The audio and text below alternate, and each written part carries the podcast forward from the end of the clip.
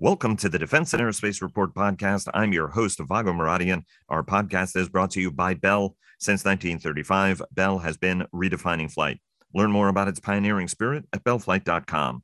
Congress avoided a government shutdown with a late night spending measure through December 3, but failed to increase the debt limit or pass the National Defense Authorization Act. Meanwhile, Republican lawmakers are scrambling to deliver a $1.2 trillion bipartisan infrastructure plan and their signature $3.5 trillion 10 year legislative package. Senate and House hearings on the Afghanistan pullout. The Senate and House both conducted hearings on the Afghanistan pullout, as well as Joint Chief Chairman General Mark Milley's eloquent defense of his interactions with Chinese leaders in the wake of Donald Trump's electoral loss. China is ratcheting up tensions with Japan and the Philippines as North Korea tests new weapons and a new leader takes charge in Tokyo, and what a new government in Germany will mean for European and transatlantic security. Joining us to discuss all this and more are Dr. Gordon Adams, uh, American University Professor Emeritus and Quincy Institute Fellow, Dr. Patrick Cronin, who leads the Asia Pacific Studies program at the Hudson Institute think tank,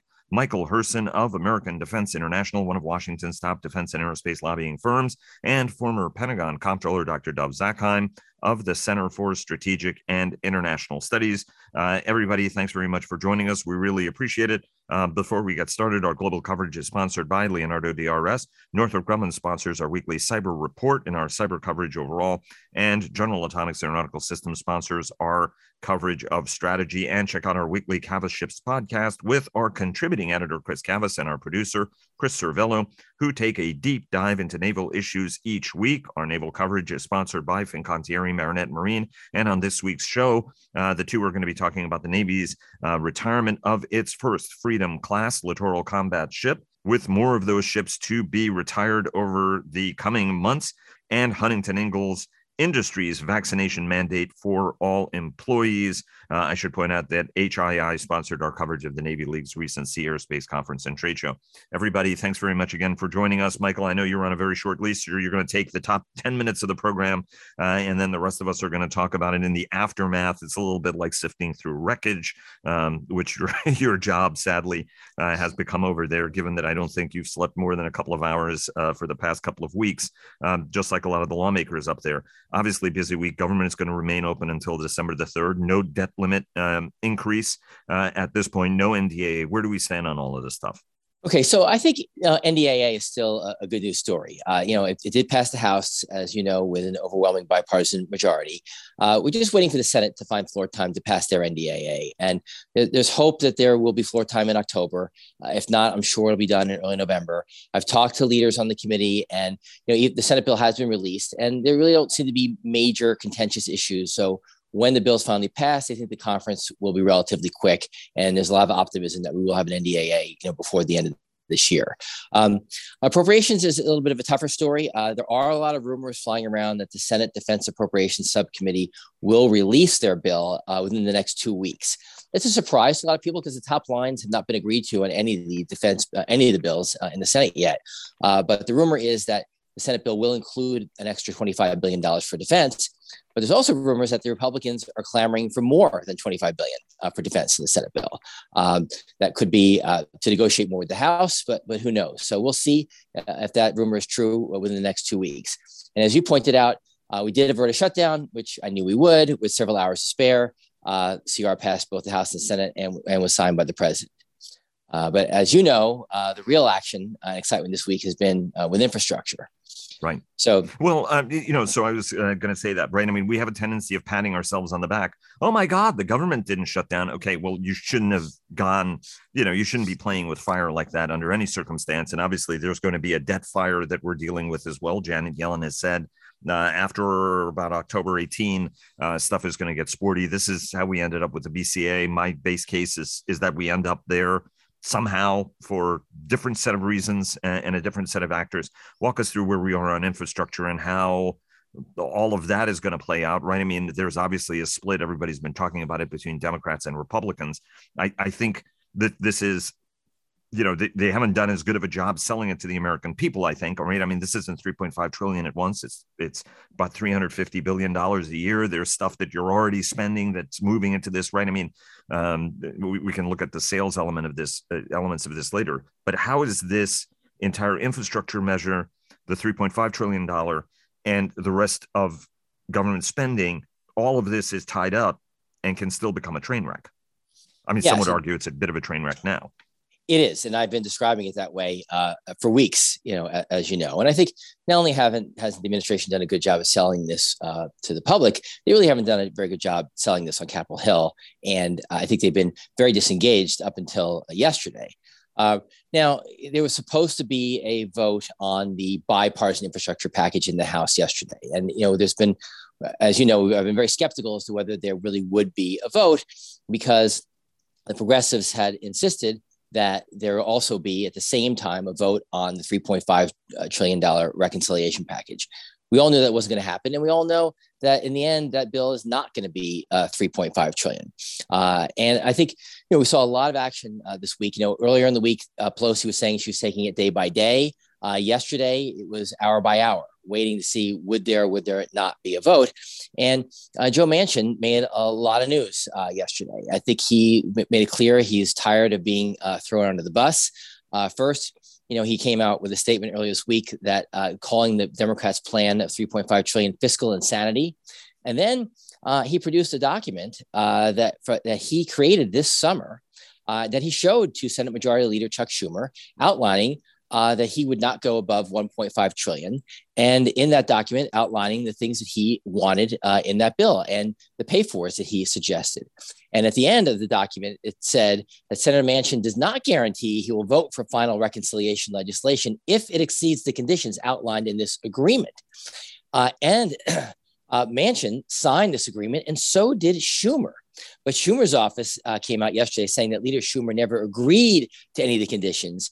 By signing it, he was just merely acknowledging uh, what Senator Manchin was at the time.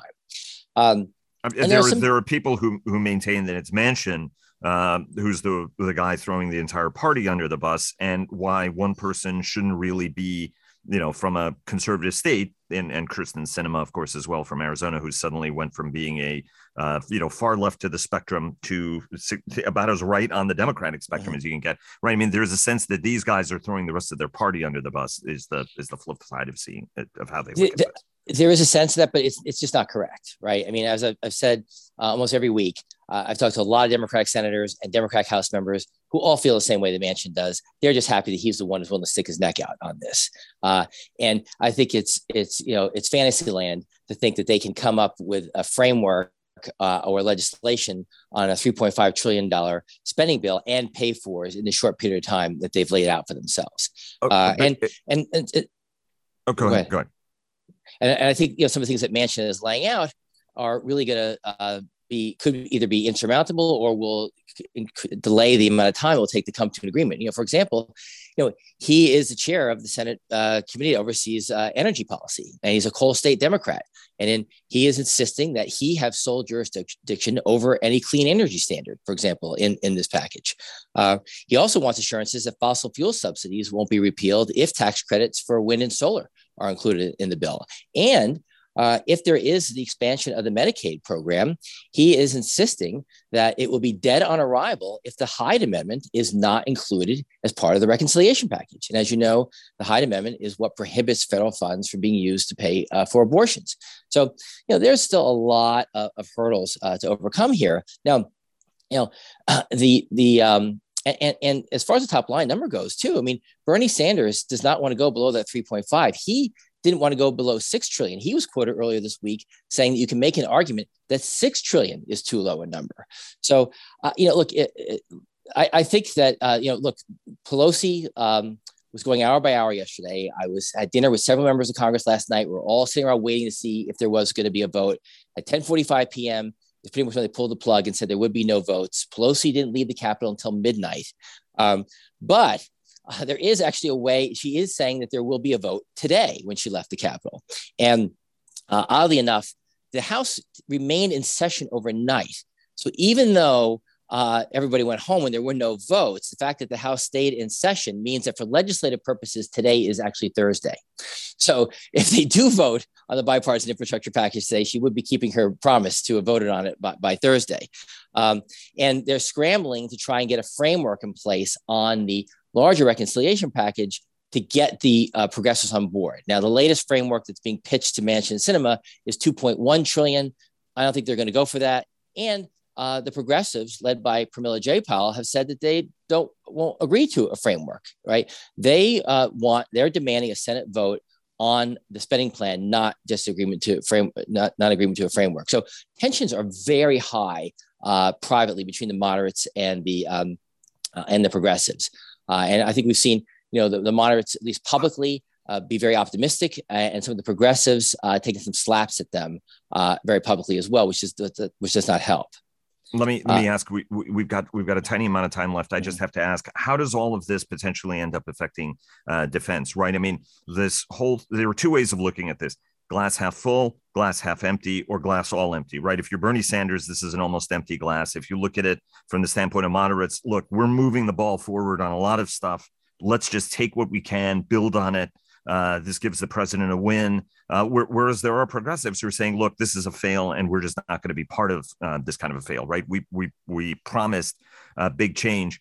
How does all of this affect defense, right? How could the next 24, 48 hours uh, end up affecting defense in your standpoint, from your well, standpoint? I think that, you know, in the long run, uh, this is it affects defense because if this reconciliation bill does pass, it's really creating a series of new entitlements which are going to draw and drain the federal treasury for decades to come.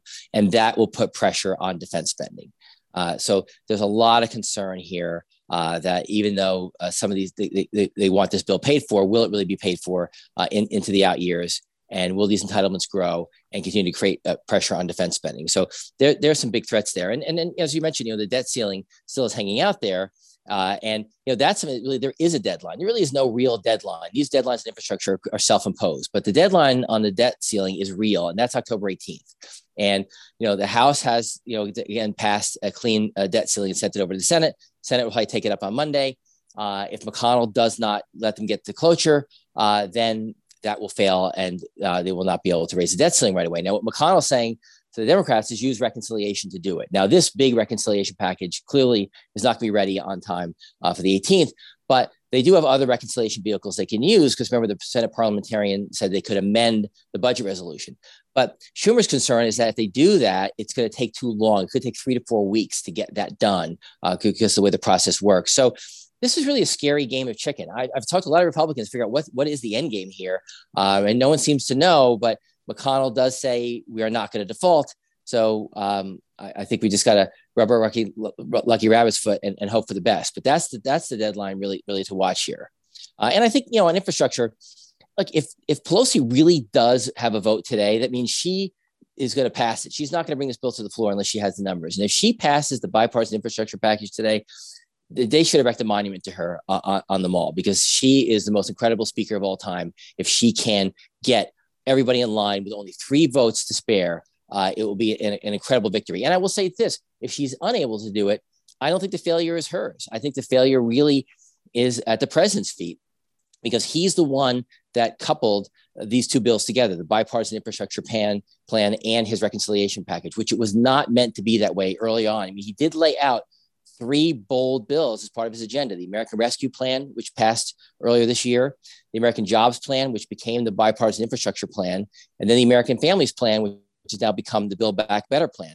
And all those were separate. And when he tied them together uh, and then tried to walk it back, it was too late. The progressives were not going to let go of that. And very briefly, um, Afghanistan hearings, as well as Milley's uh, statement, uh, had a Republican friend say that he did a very compelling job in how he explained certainly his interactions with Chinese officials. Um, what was your sense, and more importantly, what were members' sense on how those hearings all went, and what their their takeaways were? For the most part, you're right. The, the Republicans felt, I think, uh, for the most part, Milley did a good job. Uh, obviously, they were very uh, happy to hear that Milley said uh, had suggested to the president that they keep 2,500 troops uh, in Afghanistan.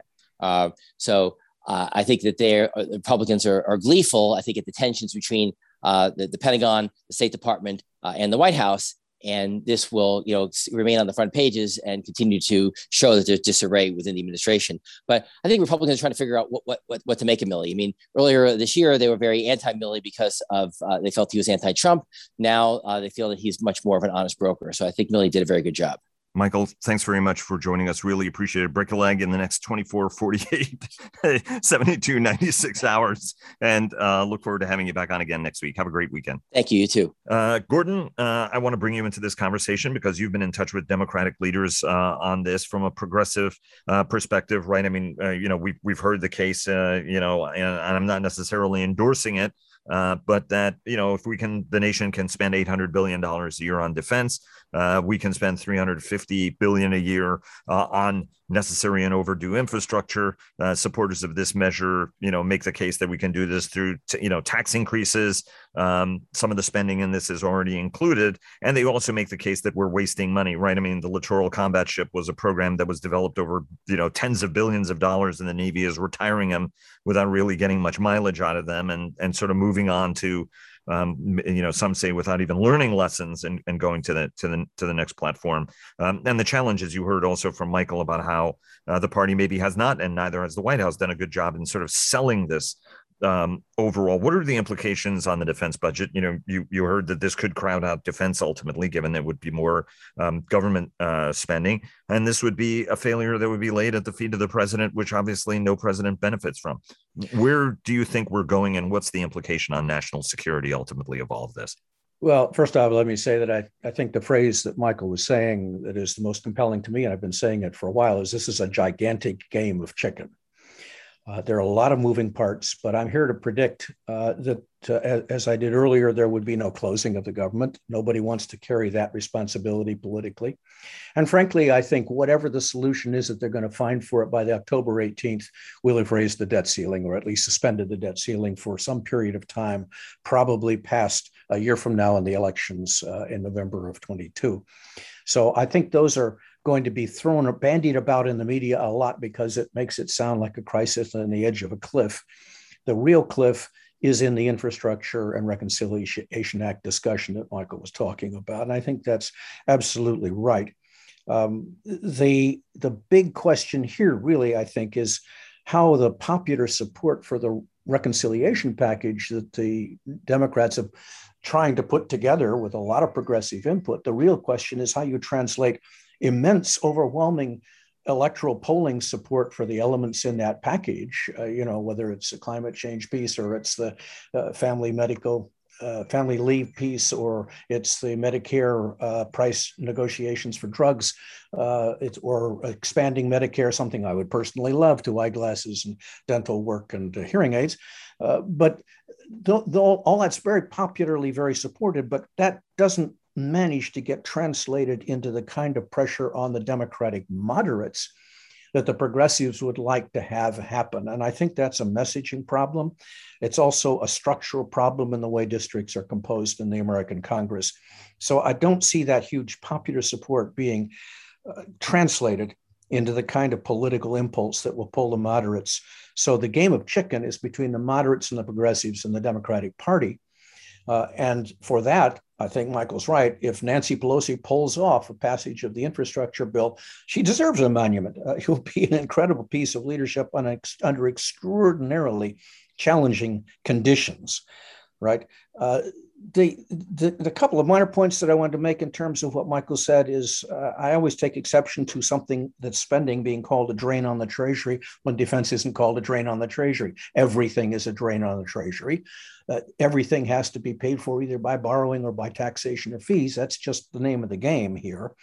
So I don't see the social spending as the drain. Everything that is spent is a drain. And the other um, statement, uh, just minor point that I would make, but Kyrsten Sinema uh, is slightly miscast as a reputation as a longstanding progressive. When she was in the Arizona State Senate, she was very progressive. But when I met her 15 years ago, when she was a member of the state Senate, We had long conversations, and she did a lot of panel discussions, all of which made the touchstone of who she was the ability to walk across the aisle. She was known, and it made a reputation in Arizona for being somebody who, regardless of what her preferences were, could walk across the aisle and get things passed by working with the Republicans. And that's clearly where she puts herself today. So it's not anything terribly new uh, in terms of the way that Kyrsten Sinema uh, responds.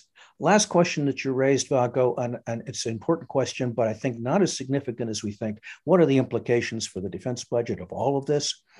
Uh, it seems to me defense is a residual here. It's largely fenced in inside the gates of the corral. Uh, there is going to be some kind of an add on defense. The question is how much it's going to be if Republicans push in the Senate for more uh, in order to have negotiations with the House. We're still going to settle somewhere, I would say, between 15 and 25 billion dollars more than what the president requested for defense. So I don't see the implications in the near term as being significant. I do, however, uh, raise a question about what Michael had to say about the long term implications and the drain on the Treasury thing.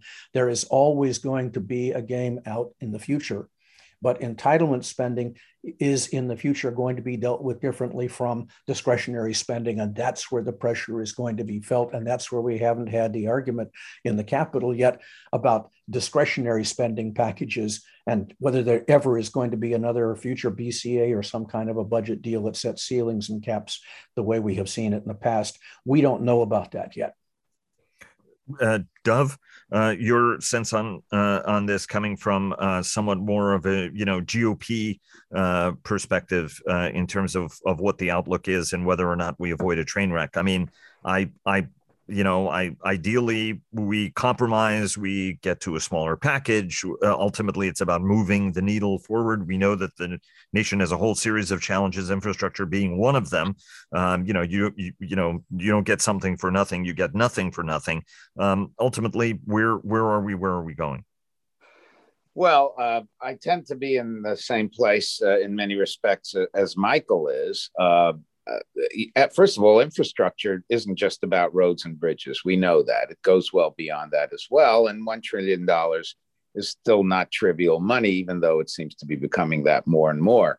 Uh, a number of points. Uh, first, Biden didn't have a mandate uh, to the extent that uh, he may perhaps thinks he has, because that he's asking essentially, he's already spent a trillion, he wants another four and a half, and of course, if he had listened to Sanders, would be a lot more than that. Um, but uh, a couple of other things, though. Uh, there's been this point made, and I think you made it to Michael about, well, you know, three and a half trillion dollars over 10 years is, is 350 a year. I've heard this uh, elsewhere. Uh, the, the only problem is this is 350 million on top of everything else we're doing in domestic spending. Uh, so to compare it to defense, you really have to compare it to the increase in defense uh, which of course at most is going to be something like, uh, oh, I don't know, in the region of 50 million if they get the 25 million more. So it'll be a good six to seven times as much. Uh, and so I don't think the comparison holds because that's six to seven times as much year after year after year if you assume defense is going to go up. Uh, and then the question arises well, should it go up? Uh, the, the administration is taking a very hard line on China but if you really want to convince the Chinese, you have to do a lot of other things, of course. But one of them does have to be uh, having a strong defense.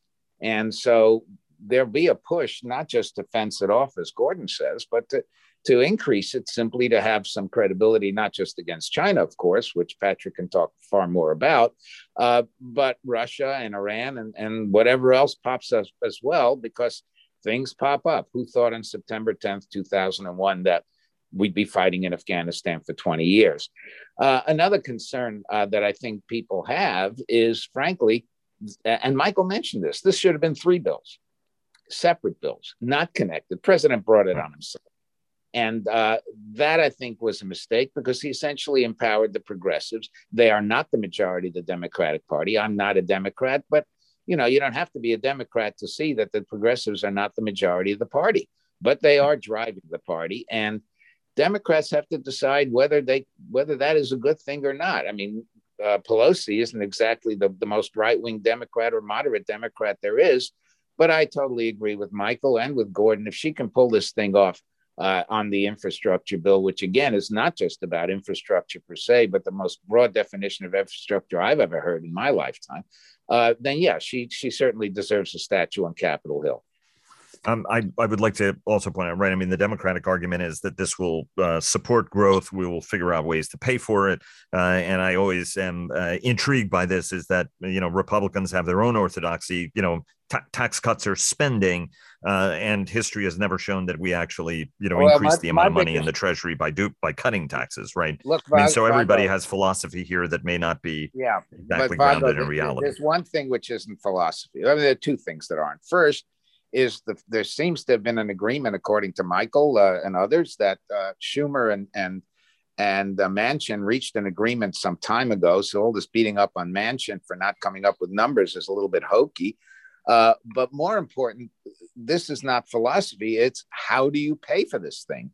And Gordon knows far better than than many of us that uh, the White House tends to be very creative about payments. And then what happens is you're not exactly going to meet your deficit goals and your debts are going to increase and you're going to raise the debt ceiling.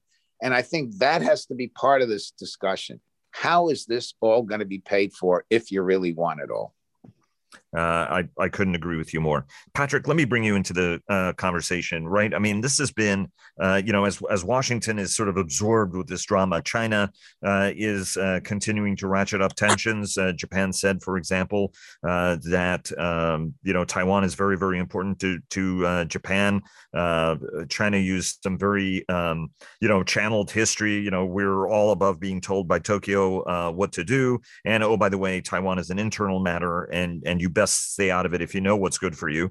Um, the rhetoric against uh, the Philippines has been very shrill uh, and increasingly, right? I mean, we've got the whole Scarborough Reef issue uh, ongoing. And then, of course, uh, in the wake of the submarine deal, the the conversation between you know Australia and China has has sharpened. Uh, I think we can say, um, and great piece, uh, Dov. I should point out, uh, uh, saying that it's time for France and the UK to be part of the the Quad. Patrick, you and I have you've been on the show and talked about expanding the Quad and how we would thoughtfully uh, do that. I, I mentioned um, something similar to that in terms of, of harnessing our uh, European partners uh, more so uh, in Asia how how is China characterizing this, right? Because the United States has become sort of the world's number one reality drama, um, and people look at this and go, "Holy crap!" I mean, they're dancing on the edge of debt default. They can't pass a budget. They they can't pass any infrastructure measure. I mean, you know, how how is all of this playing in Asia as Asia is looking to Washington, or have they just become completely used to the fact that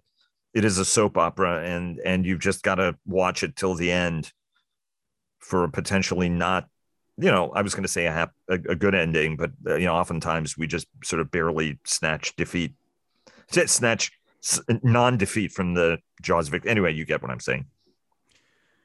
Well vago um, of course it's national day in china and the united states on the other hand is celebrating a new fiscal year in which we didn't default last night. Um, so at one hand uh, china is still doing a better job of creating perceptions within their own country um, but the reality in the region um, and the objective reality is, I believe, a shift in strategic balance of power. Um, not only did the Quad and the AUKUS help show that Chinese hegemony is not some fait accompli, there are alternatives. And I've, I have a new essay in the Straits Times this weekend arguing about Asia's new uh, security architecture. But uh, economically, that's what that's the surprise here. China is showing new cracks uh, in its fiscal sort of an economic uh, uh, juggernaut. Um, not only have they had power outages this week in northern uh, China, ironically, from uh, the price hike in coal, because by the way, China uh, banned the import of Australian coal to, to, penalize Australia because they wanted truth telling on COVID sort of uh, origins at the World Health Organization. And on that story goes. But now Evergrande, I mean, Evergrande is an immediate problem because it's the world's most indebted real estate developer. They just sold off a bank for $1.5 billion to try to stave off a $300 billion uh, liability bill. Um, and this is the problem. Xi Jinping and his China dream hinge on continued economic growth. If he's going to get that continued economic growth, he's going to have to find a way to move away from what's been fueling economic growth. And what has been fueling economic growth since the 2008 global financial crisis, half of China's GDP growth has come from real estate. Um, there is no country in the world uh, as dependent on real estate for their GDP. Nearly 30% of China's GDP is related to this. And here's this Evergrande indebted real estate developer on the verge of going under and defaulting. And, and Xi Jinping has two choices for, for reining in this runaway coal car. Uh, you know, one of them is he does nothing, he doesn't bail it out, and he moves on to a different model, which is what he's trying to do. Uh, and he therefore reins in the excesses of capitalism, or he doesn't do that, um, and he lets the same uh, indebtedness grow even further in China. So this has security implications all over the place, but it, it even had security implications this week when the PLA was engaging in their bilateral coordination policy discussions. DASD Michael Chase, great China expert from RAND, who's in that position right now, led those talks for the US. The Chinese, over two days, used lots of language to say, by the way, you Americans, you need to rectify your thinking. You really need, you have problematic vision of yourself. I think it's China that has a problematic vision of itself right now. And the region is worried about that because not only Japan and Taiwan and Korea and Southeast Asia and India, but, really throughout the world, there's growing concern about China's security status. And I can talk more about that, but I think um, one issue that brought this to the fore was, was Chairman Milley's testimony about calling China. Um, what struck me was something different in that, in that the United States was responding to essentially chatter, intelligence, yes, but still chatter from Chinese academics who were well placed, saying that China was very worried about a possible military altercation with the United States in the latter days of the Trump administration. You have to wonder part of that's true, but part of that is also instructive that China knows how to get our attention. China knows how to uh, get into our decision making uh, sort of loop. And that's a concern as, as well. And yet, we still, both China and the United States and the region, need confidence building measures to, pr- to preserve strategic stability. And yet, China is making that very difficult to do. Um, I, I want to um, I, I want to move on to uh, Afghanistan uh, in in just a moment, and I'm very cognizant of uh, of the remaining time. But I need to just ask you a quick follow up on that. Hal Brands and uh, Michael Beckley wrote in Foreign Policy uh, that actually China becomes more uh, dangerous as it becomes weaker. This is a theme that um, I've been focused on for some time. That there is a mismatch, and their miscalculation may be based on the fact that they're actually peaking now and there's a decline. So the sooner I move and the longer it takes for America to get its stuff sorted out, the more problematic this becomes, right? Every single one of his initiatives has actually backfired, even though it was predicated on the more communist I get, the faster I will grow, which appears to be his philosophy. It's actually the more, you know, and, and then if I'm assertive, it'll be better. All of this is backfiring. It's a failed strategy and it's going to fail even more are we entering a far more dangerous period and folks not fully recognizing it? Because I think Hal and, and Mike uh, did a great service by putting that out uh, and getting that further into the debate and the in, in the discussion. I mean, I, I, had a strategy conversation with Graham Allison. You know, even though Hal and, and, and Michael sort of took to task um, Dr. Allison's view, um, Graham agrees that they're potentially getting more dangerous, and that's why it's even more important to have a dialogue with them. Ultimately, do they get? Are they getting more dangerous? Ultimately, from your perspective? Well, Vago, I like to never make assumptions and, and to open up minds rather than to close them down, even though judgments have to be made, be made on judgments of, uh, of what's happening and what you're assuming. Um, one thing we can say about Chinese strategy classically, including under Mao, was that they always saw themselves, and the PRC sees themselves as encircled. Um, and the, the, the guerrilla strategy was you go on active defense and you and you choose the right moment to go on a counter of uh, sort of uh, defense, and that's what we don't know. When will China choose that this is the moment that they now have to, for their own defensive purposes, go on the offense? Um, and and it is entirely possible uh, that this argument is correct. Another concerning point we see is that just because China is uh, cracking right now uh, doesn't mean that it's having the intended benefit that we would like, maybe, which would be to make them more moderate and to right. seek conciliation. For instance, they're blaming climate change uh, emission targets for those power outages, which really had nothing to do with those particular power outages. Um, and that's a problem going forward. Can we uh, still preserve strategic stability if China does not have um, a, a, a clearer perception of its own limitations and the possibilities of cooperation in the future? Um, I should uh, also uh, point out uh, that um, just just as you uh, pr- predicted, uh, Fumio uh, Kishida um, has become the next prime minister of Japan. So good call on that one, Patrick. Um, Gordon, let me bring you into this and and Dov you as well because we've got a couple of minutes left in terms of the Afghanistan testimony and Mark Milley. You know, I think Michael rightly talked about um, how Milley had become a bit of a lightning rod uh, for for both sides. Right, first showing up in a uniform in the Lafayette Square, uh, and then uh, for Republicans, obviously for seeming to be disloyal. I think he did a terrific job uh, from from my perspective in sort of uh, talking about the fundaments of what the role of senior leaders uh, is. And there was a fulsome discussion about Afghanistan and what their advice was. Obviously, putting the administration a little bit on the on the back foot on that. Uh, Gordon, what did you hear from both of those that you think moved the needle? And then and then Dov uh, Dov you, and then I've got um, we're going to go into lightning round because there are two other issues I need to get uh, your guys' take on. Go ahead, Gordon. Yeah, I, I, followed that pretty closely, the testimony. And I think uh, what was two things were very striking to me. Uh, the first one was that uh, was the term that Austin used, uh, quoting, I think, somebody else, but nonetheless agreed with it, uh, using the term strategic failure. Uh, that's pretty amazing to have an acknowledgement of strategic failure right out of the gate, so close to the actual departure of the troops themselves. I certainly don't recall uh, the, ever having that kind of clarity about looking backwards from uh, the end of the war in Vietnam. Uh, so that was pretty remarkable. The other thing, though, that struck me was that General Austin, uh, Secretary Austin, sorry, Secretary Austin went through uh, a description of the things that they didn't see coming. And he cited four of them the corruption rampant throughout the country in, in every sector. President Ghani's general you know, switching of the leadership of the Afghan military frequently. Uh, the deals that were cut with the Taliban and the local commanders that led to the rapid collapse of the Afghani army, uh, and the unwillingness of the army itself to fight.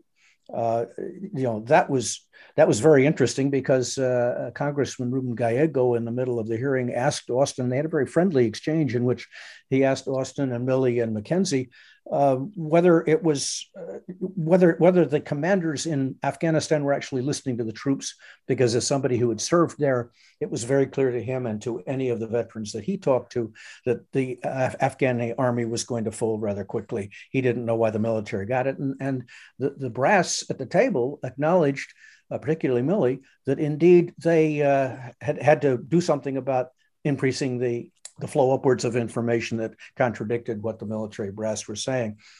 All in all, I think it was a very impressive set of uh, testimonies, especially Milley's. The, the takeaway for me really is the question of what, what's the impact here on Joe Biden? What's the impact on the United States in general? I'm among those who don't really think the long term credibility issue is going to be significant here. I think it will probably wash away pretty well, and it doesn't threaten U.S. policy towards Ukraine. It doesn't threaten U.S. policy towards Taiwan. I think other countries are quite sophisticated in how they measure it. But the real question here, which is interesting to me, is I think this does the nature of the evacuation itself and the problems that they had. Uh, and we're seeing more since the hearing about state versus DOD in terms of how that went. It's a very interesting debate. But whether that is going to have an impact on the long term polling for the president himself, on the credibility of the execution of decisions from somebody who had a strong foreign policy rep, uh, reputation, as somebody who knew what he was doing, quote unquote, in terms of uh, dealing with foreign countries and dealing right. with issues like this. That's going to be, that's going to be, I think, the $64 billion question. Uh, Dov, uh, your sense on, you know, what did, what did you hear that you thought was interesting um, and what did you think was BS from your standpoint? Yeah, well, well, first of all, I, I agree with Gordon that the biggest uh, takeaway was the admission that this was a strategic failure. It took the uh, it took us uh, approximately 18 years to say this about Iraq. The Army War College had a study in 2019 that pretty much said that we were floundering for years. Uh, and on Vietnam, as Gordon says, it took seems to have taken forever. Uh, so credit them for that. Uh, some other things, though, not so much. We really didn't know about corruption. Uh, we've known about that for years and years. Uh, we really didn't have any intel about what the troops were like in Afghanistan, the Afghan troops. Hard to believe. And if there was a focus on happy news, then that has to be one of the biggest lessons learned here. How do you avoid happy news? Otherwise, you get into the Westmoreland trap, which is everything's going fine until it all collapses. I, I also noticed that there was one major inconsistency. We were saying on the, they were saying on the one hand, 2,500 troops could have stayed there. They didn't say they could stay there forever. They, they really were unclear about when they thought they should go, other than yes, they should go, but yes, we needed them. But McKenzie said they needed 5,000 to protect Bagram. How does that square with 2,500 for the whole country? And oh, by the way, if Bagram had been protected with tactical air and the uh, Taliban knew we were getting out, do they honestly, do, do, did our people honestly think that the Taliban would shoot at people getting out if they just wanted to go to Bagram as opposed to Kabul? Uh, I find that hard to believe. On right. Gordon's point about uh, into uh, credibility, uh, uh, look, a lot of the allies are very uncomfortable. Um, and it's not so much that they'll walk away because of Afghanistan, but if we do some more of these sorts of things, Afghanistan will be part of the mix that gets people to walk away. This isn't the first thing that's gotten people to walk away. The first thing that's gotten people to worry about the United States is Mr. Trump. Afghanistan is building on Trump. And there's a great article by uh, Richard Haass in Foreign Affairs that pretty much says, look, this is something that's been going on for a while. And the, the more issues that come up where our credibility is challenged, it's just going to build on what's already going on. And for me, that's the big worry. Um, we have uh, about four minutes, and each one of you get uh, a minute uh, for each of these uh, questions. Patrick, talk to us a little bit about Kishida and what his agenda is going to be uh, now that he's replaced uh, Yoshihide Suga. Kishida has already decided to keep the same foreign minister and probably defense minister. He's going to be a representative of continuity, which means deeper defense cooperation with the United States. Expect a two plus two defense foreign minister meeting in December after the mandatory November elections that are going to be held that will kind of prolong uh, Kishida's longevity here. And they're going to see if they can come up with a joint project beyond the Standard Missile 3 Block 2A or otherwise deeper uh, operational cooperation between the United States and Japan's militaries and defense technology uh, sort of industries. That's a that's another important step forward, and it'll happen under the Kishida uh, tenure. And uh, in 10 seconds, are uh, how worrying are North Korea's uh, missile tests, or is that more sort of par for the course? Hey, it's time for them to get the attention of the new administration. They've just fired anti-aircraft guns new, that they're testing, but uh, most importantly, hypersonic missile test uh, is incredible that North Korea's got this capability now. But they're all this saber rattling is all about one building up their programs just as they were going to anyhow, while applying pressure on Moon Jae-in before he becomes a total lame duck at the end of this year in anticipation of the spring elections in South Korea. Uh, Gordon, very tight amount of time. Obviously, uh, Olaf Scholz is uh, going to lead the new government. Uh, Armin Laschet, uh, big loss, although we'll see which type of coalition uh, is going to be there. How does transatlantic defense and German defense spending change as a consequence of this election?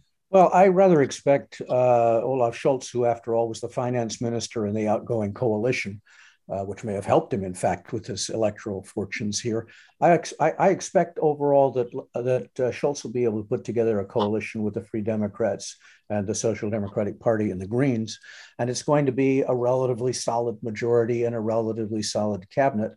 Um, what I don't expect is for the Germans to make league with Macron in France in terms of uh, you know greater distance between the Europeans and the building of a European defense capability. Uh, I have I have seen no zero progress on that since the Saint-Malo Agreement in 1998, and that's a very long time now. Uh, the Europeans are simply not going to distance themselves militarily from the American capabilities in the NATO alliance. So I expect consistency in policy, frankly, between uh, with respect to defense, and I don't expect the Germans to spend more on defense. Uh, they didn't particularly under CDU and Merkel's leadership. It's not going to be a huge change here. So I'm kind of expecting business as usual out of the German elections. And uh, uh, Dov, uh, you get the last word about a minute. Fascinating story about how tensions are rising uh, between uh, uh, Azerbaijan and Iran. troop, Iran putting some troops on the border. concern about how Iranian fuel, fuel truck drivers are apparently being shaken down by Azeris as they move fuel into the Armenian enclave of Nagorno Karabakh, where there was the second war, devastating war um, from Armenia's perspective. Russia now obviously in the area what does this all mean? Because there was always a concern that this conflict could spark something bigger. Obviously, Azerbaijan allied with both Turkey and Israel in that war, uh, which also some found to be somewhat problematic. Well, the Iranians have said that the uh, exercise was really because Azerbaijan is so close to Israel, but that's not really the real reason. Uh, you mentioned the shaking down. Uh, that remember, Azerbaijan considers Nagorno Karabakh part of theirs. And so they've been charging customs fees. And essentially, they've stopped uh, all Iranian trucking uh, on the route that Iran has to Europe. That's a huge problem for Iran because the uh, Taliban in Afghanistan closes off some routes uh, for Iran into Central Asia as well. And, and so the Iranians are worried about that. And what, what may worry them even more uh, is the fact that Pakistan, Turkey, and Azerbaijan uh, had a joint exercise. And of course, Pakistan, in many ways, is one of the big winners in what happened in Afghanistan. And uh, Pakistan and, and Iran have had really difficult uh, relations over the years. So remember, Pakistan is Sunni, Iran is Shia. Now, the Azeris are Shia also, but there's 20 million of them in Iran. And uh, they were all rooting for Azerbaijan in the latest uh, war with Armenia this all causes real worries in Tehran. And so the, the, they can talk about Zionists all they want. But the real problem is, is they have a geopolitical problem. And if they find themselves at odds, not just with uh, little Azerbaijan, but with big Turkey and Pakistan as well, and Afghanistan not being a friendly place, uh, they've got a problem. Uh, and uh, less than 30 seconds, uh, everybody was sort of uh, stunned that uh, Israel's Rafael, uh, maker of the Iron Dome system, didn't win the U.S. Army competition for an Iron Dome system. I should say, full disclosure, Rafael is sponsoring our AUSA coverage. what did you make of that? Obviously, big win for Raytheon and its team, but ultimately, what's the message that sends, do you think? Well, I can jump especially as people worry about Buy American, right? In this administration's approach to it. This is not the first ground-based system that we've messed up. Uh, I was in the Pentagon in, in, the early 80s when we shot down the Roland program because the Europeans had developed the fine missile and then we took it over and completely made a mess of it and finally had to kill it. Uh, the MEADS program, which took place about uh, 15 years later, same story. Uh, and now you've got it again. And we're going to start making modifications to this thing, and then it won't work, and then we'll cancel it. Uh, it's all very nice to buy America, but buy America doesn't necessarily mean you buy foreign and then change it and transform it and then don't buy it at all. Every nation defends its own defense industry. The United States is no exception here. And frankly, the whole fracas over geostrategy on the Chinese deal with the Australian submarines is really a French vigorous defense of its own defense industry. This is probably 70 years old. And I just want to quickly point out, Dov, you know, you have no dog in this fight. Uh, and and Gordon, uh, ni- neither do you. Dov, bring us home in, in, in like less than 10 seconds. It's okay to build stuff when you're building it and buying it on your own. But if you're going to buy something that a foreigner makes so much better, just buy it. Uh, I, I couldn't agree with you more. At the end of the day, um, Never we, happened. we don't have enough money to do what it is we need to do. We can't afford to be reinventing the wheel. I like Mark Merchambeau uh, and I decades ago used to talk about why don't we just do a barter trade and that might be smarter than than building factories to rebuild uh, the same thing everywhere. Guys, thanks very much. Have a great weekend uh, and looking forward to having you guys back on again next week. Thanks a lot. And now a word from our sponsor, retired United States Army Major General Jeff Schlosser, who is the Executive Vice President for Strategic Pursuits at Bell. We've been building creative and innovative aircraft, next generation types of capabilities for almost nine decades. Bell is the company that can deliver that. Thanks very much, sir. And thanks to all of you for listening. Please follow our daily podcasts and visit the Defense and Aerospace Report website to subscribe to our weekly newsletter. Follow us on Twitter, like us on Facebook at Defense and Aerospace Report, and check us out on LinkedIn. And stay tuned for our weekly cyber report sponsored by Northrop Grumman Thanks again to Bell for their generous sponsorship, and we'll see you again tomorrow.